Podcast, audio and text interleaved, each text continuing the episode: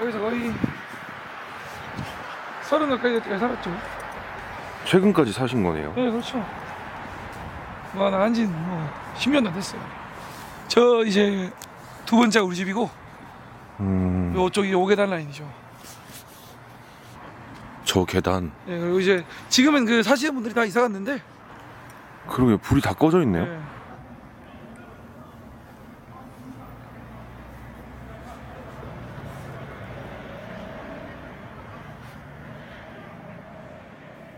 초등학교 4학년 여름방학. 제보자님의 가족이 새로 이사를 간 집이었습니다. 동네에서 흔히 볼 수 있던 작은 아파트 단지였죠. 대학교에서 기숙사 생활을 하는 형과 밤늦게까지 일하시는 아버지와 함께 살았던 제보자님은 집에 혼자 있는 시간이 많았습니다.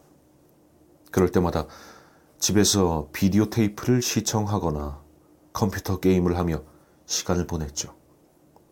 밤늦게까지 말입니다. 밤에 혼자 있던 건 무서운 일이었지만 어쩔 수 없었습니다. 인터넷도 없던 그 시절엔 어린아이가 할 수 있는 일이란 게 별로 없었으니 말입니다. 그런데 어린 마음에 외롭고 무서워서였을까요?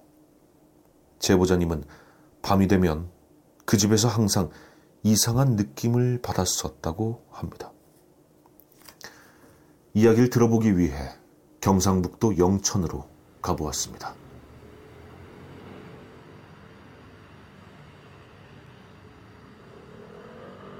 근데 뭐, 아파트가 넓다 보니까 좀 이상했어요. 그러니까 이게 제가 딴 데 살아보고 난 뒤에 알았는데, 그거는 좀 그런 게 있어요. 뭐라 해야 되지? 좀 기운이라던가 그런 게 좀 안 좋았어요. 다른 데 살고 난 뒤에 저도 알았어요. 그 아파트에서 벗어난 뒤에 그, 그렇죠. 제가 여기 살 때는 이제 그런 느낌이 없어요. 근데 그거 살 때는 뭐 밤에 뭔가 좀 뭐 이상한 소리 같은 게 나는 느낌도 좀 있고, 악몽 같은 건, 그래서 저는 되게 되게 자연스럽거든요. 그리고 제가 가위를 되게 많이 눌렸는데, 저는 그런 가위 눌린 것도 뭐 어릴 때 뭐 자연스럽다. 뭐 그런 느낌이었죠. 지금 생각해보면 이제 좀, 좀 요상한 기운이 난다고 하는 게 맞나. 그런 느낌이었어요. 네. 기나 터가 안 좋다 뭐 그런 그럴겠죠. 아마. 좀 뭐 그런 무속 같은 거 믿는 사람 아니에요. 근데 그런 거 믿는 사람 아닌데, 좀 느낌이 좀 안 좋아요. 지금도 집에 잘 안 가요. 본가에. 가면은 좀 뭔가 느낌이 안 좋아. 거 가면은. 이상해. 그래서 잘 안 가요.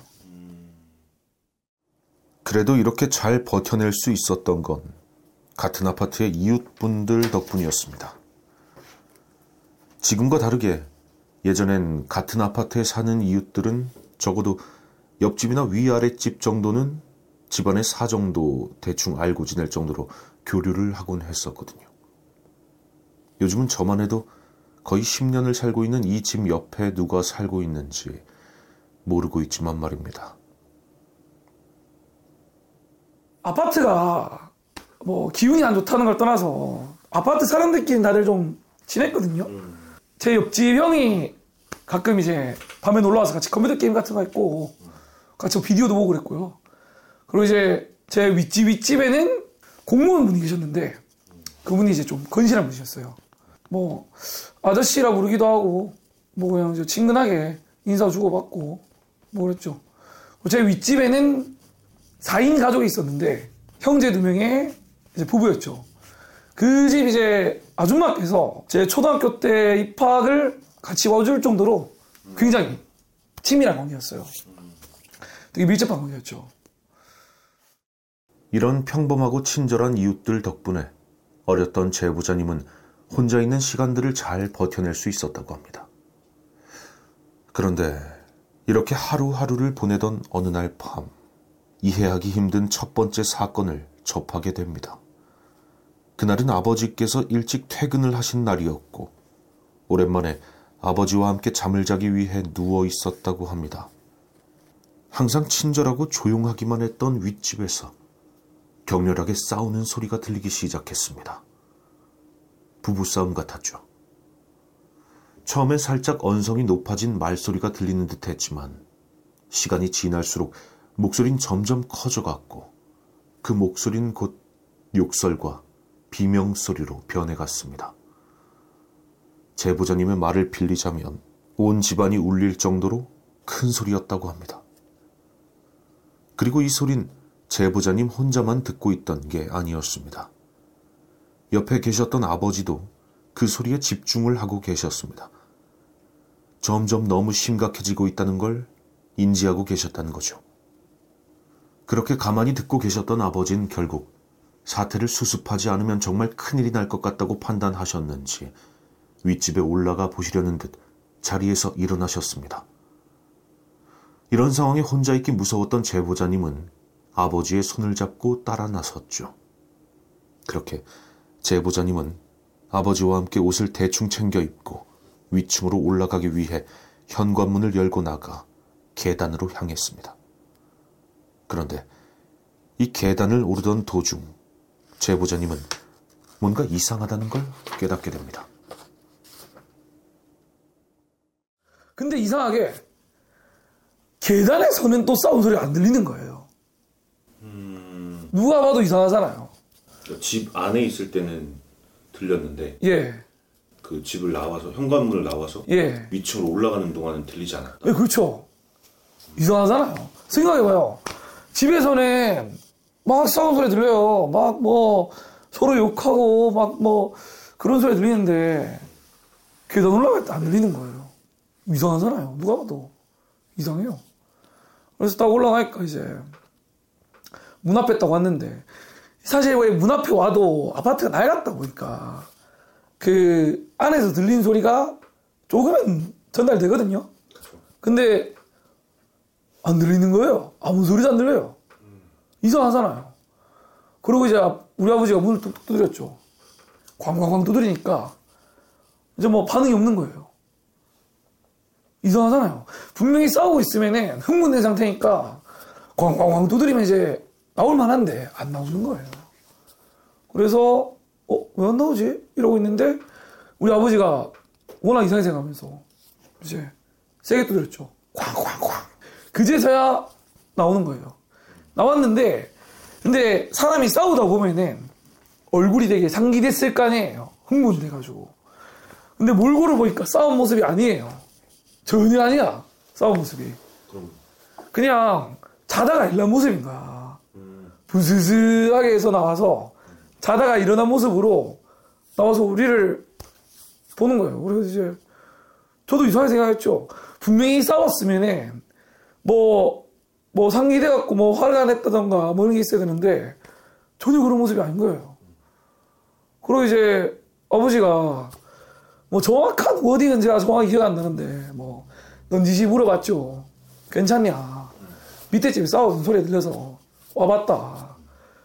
근데 이러는 거예요. 뭐 자기는 일어나 잘 모르겠다는 거예요.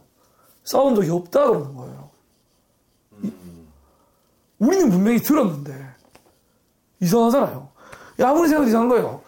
너무 솔직히 좀 그때 약간 좀 소름 돋기는데 개인적으로 계단 올라올 때는 소리가 또 안 들려.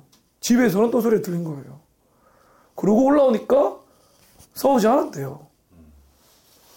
그럼 이제 여기서 한 가지 이상한 부분이 있으니까 집에 들어가보면 또 알 수 있잖아요. 집에 들어갔을 때 싸우는 소리가 난다면 아, 다시 돌아왔을 때 그렇죠. 윗집이 아니라 다른 집일 수도 있잖아요. 다시 돌아오니까 소리가 안 나는 거예요. 음, 멈춘 멈췄죠. 조용한 거예요. 고요한 거죠. 이상하잖아요. 아버지와 제보자님 둘만 들은 한밤중에 알 수 없는 소리. 제보자님은 확인을 해보고 싶었습니다.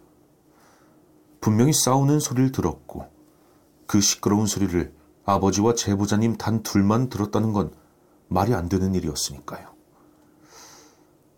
그리고 며칠 지나지 않아 확인할 수 있는 기회가 찾아왔습니다.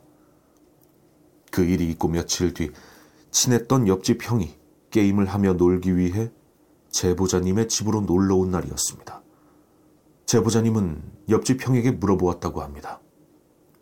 새벽의 시끄러운 소리에 대해서 그리고 그 소리를 듣고 아버지와 함께 윗집으로 올라갔을 때의 일에 대해서 말입니다. 그 정도의 큰 소리라면 너무나 당연하게 옆집 형도 알고 있을 것이고 그 새벽 윗집에서 무슨 일이 있었던 건지 알지도 모른다는 생각에서였죠. 너 그게 무슨 소리야? 무슨 싸우는 소리? 잘못 들은 거 아니야? 형의 대답은 제보자님의 머리를 더 복잡하게 만들었습니다. 하지만 더 이상 자세히 알 방법도 그럴 용기도 없었던 어린 제보자님은 그 일을 애써 머리에서 지우려 노력하며 옆집 형과 함께 게임을 하면서 시간을 보냈다고 합니다. 그리고 며칠 뒤 제보자님은 지난 새벽의 소리와는 비교할 수 없을 정도로 소름 끼치는 무서운 일을 마주하게 됩니다. 그 뒤로는 그 뒤로도 이제 이상한 사건이 있었죠. 그, 어, 이건 제가 지금 그림이 너무 생생하게 생각나가지고 좀, 좀 겁나네요. 그, 윗집, 윗집에 이제, 윗 윗집 윗, 윗집, 그, 이제 공무원분이 사셨다 그랬잖아요. 그분이랑 이제 가끔 인사하고 뭐, 그냥, 뭐, 알고 지내고 막 이런 수준이었어요. 그리고 이제, 시청 공무원이었거든요. 네. 아마 시청 공무원이니까 뭐, 이제 가까이 있는데 자리 잡았겠죠. 혼자 사시는 분이었거든요. 한날은 이제 제가 집에 혼자 있었어요. 이제 아버지는 이제 안 들어오셨고, 그날. 이제 밤 12시가 좀 넘어갔고, 이제 새벽 1시쯤이 된 그런 무렵이었죠. 저는 이제 뭐 집에서 혼자서 뭐 게임하거나, 그때 뭐, 그러고 있었는데, 근데 갑자기 남자 비명 소리가 들리는 거예요. 당황했죠. 이 아파트 안에서 남자 비명을 들을 수 있는 순간이 얼마나 있겠어요. 별로 없잖아요. 근데 소리가 진짜 커가지고 아파트 전체도 울려 퍼지는데 갑자기 계단에 내려온 소리 들리는 거예요. 아파트 전체 쩌렁쩌렁 울려 퍼지면서 광, 광, 광, 광, 광, 광. 사람이 두세 계단씩 내려가면은 광광광광 거리잖아요. 그게 들리는 거예요. 급하게 내려간 소리 들리는 거예요. 너무 놀란 거예요, 저는. 이제. 무섭잖아요. 겁나 있는데. 근데 저는 약간 그런 겁나는 와중에도 성격이 그래요. 내가 겁나더라도 상황은 알아야 된다. 그런 성격이거든요. 어린 시절부터 그랬어요. 초등학생이지만. 그래서 겁도 없이 현관문을 열고 도대체 무슨 일이라고 있는가를 보려고 문을 열었단 말이에요. 위에서부터 런닝 셔츠에 이제 팬티 차림을 한 그분이 공무원 공무원 아저씨 그분이 광광광광 하면서 내려오고 있는 거예요. 몇 계단씩 내려오면서 으아 하면서 이제 소리를 지르는 거예요. 귀신이다! 으아 하면서 막 소리 지르는 거예요. 뭐 제가 조화가 어딘지 그랬어요. 귀신이다라고 했어요. 귀신이다. 너무 충격적인 사건이니까 그게 기억에 남아요. 정확하게. 저는 누가 제 앞에서 내가 귀신을 봤다라고 소리치는 장면이 그 순간 한 번뿐이에요. 내려오는 거예요, 아파트를. 내려오니까, 저 어떻겠어요, 이제, 문 살짝 열고 이제 형 한 번 봤는데, pan, 팬티 차림으로 막 내려오면서 그대로 내려가니까, 얼마나 당황스럽겠어요, 꼬마애가. 그래서 이제 그대로 문을 또 닫고, 문을 잠궜죠. 뭐, 심장은 쿵쿵거리지. 나가볼 순 없지. 그리고 이제 그분이 아파트 밖으로 뛰어나가면서 이제 단지 전체에 울려 퍼질 정도로 귀신이다 하면서 이제 뛰어가는 소리가 들리더라고요. 그렇게 그 아저씨는 그러면 이번엔 그럼 그 옆집 형은 이랑은 얘기를 해보셨나요? 해봤죠. 이번엔 옆집 형이 그걸 들었어요. 같이 들었어요. 그건 같이 같이 들었어요. 그 며칠 뒤에 또 옆집 형이 놀러 와서 이제 같이 게임을 했죠. 같이 게임을 했는데 게임을 하다가 이제 옆집 형이 이번엔 먼저 얘기를 꺼내더라고요. 그 소리 들었냐? 계단 내려온 소리. 제가 이 말도 했죠 이제.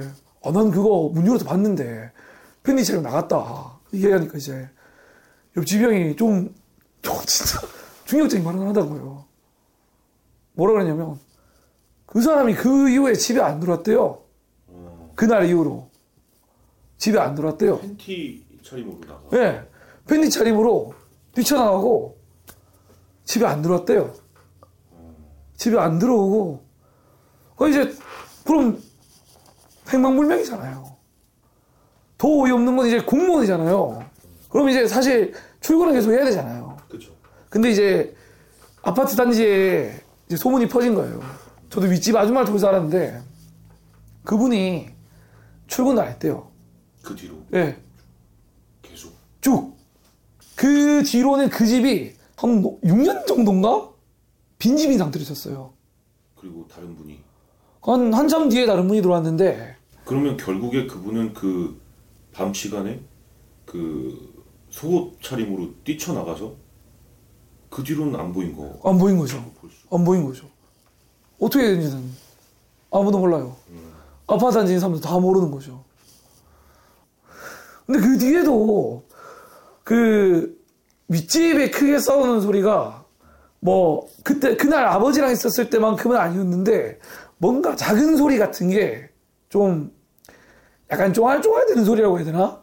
뭔가 사람이 대화하는 소리라고 하는 게 맞는 것 같아요. 저는 잘 때 그런 대화하는 소리 같은 게 되게 자연스럽게 들렸어요. 그럼 이제 그 그걸 알게 된 건 그 아파트를 벗어난 뒤에 알았어요. 생각보다 세상이 고요하다는 걸 알게 된 거는. 그러니까 어릴 때부터 뭔가 그런 얇은 대화 소리 같은 게 엄청 많이 들리는 게, 아, 다른 집 소리 이렇게 들리나 보다. 자연스러운 줄 알았죠. 근데 아니었던 거죠. 그 집은 지금 비어 있다고 합니다. 결국 몇 년 전에 제보자님의 가족 모두가 그 집에서 나오게 되었고, 이젠 한참 시간이 지났지만 아직 팔거나 세를 주지는 못했다고 하셨습니다. 경상북도 영천, 오래된 아파트. 혹시 그 집에선 아직도 알 수 없는 이상한 소리가 들리고 있지는 않을까요? 오늘의 이야기는 여기까지입니다.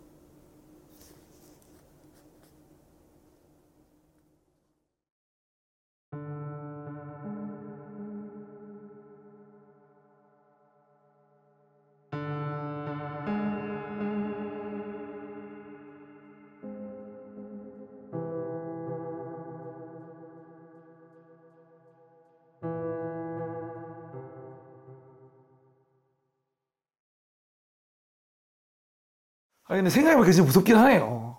제가 이 생각을 이 인터뷰 하자고 할 때 전까지는 뭐 생각 안 했거든요. 기억 속에 되게 좀 오래 묻혀 있었는데 왜 나쁜 기억은 잊으려고 하잖아요. 사람이 보면 그렇잖아요. 뭐 그래 살았는데 네 그러다가 이제 이걸 딱 떠올리니까 좀 약간 정리가 되네요. 개인적으로 정리가 되네요.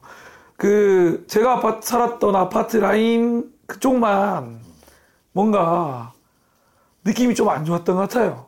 지금 생각해보면 그래요. 뭐, 뭐, 테마 이런 걸 믿는 건 아닌데, 뭐, 그- 정말 그런 게 필요할지도 모르겠네요. 그 지금 생각해보니까. 뭔가 조치를 네. 취해야 될 것 같다. 뭐, 그럴 수도 있겠네요. 저는 사실 그 집에 요즘도 잘 안 자요. 음. 가서 별로 안 자고 싶어요.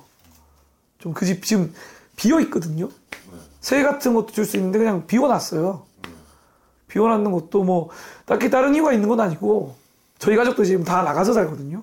그 집을 빼고 지금 생각하면 이제 그 집에 대한 기운이 별로 안 좋아서 거기에 별로 안 가고 싶어하는 게 아닌가 그런 생각이 드네요. 예. 본능적으로 그걸 느끼고 있을지도 모르겠어요.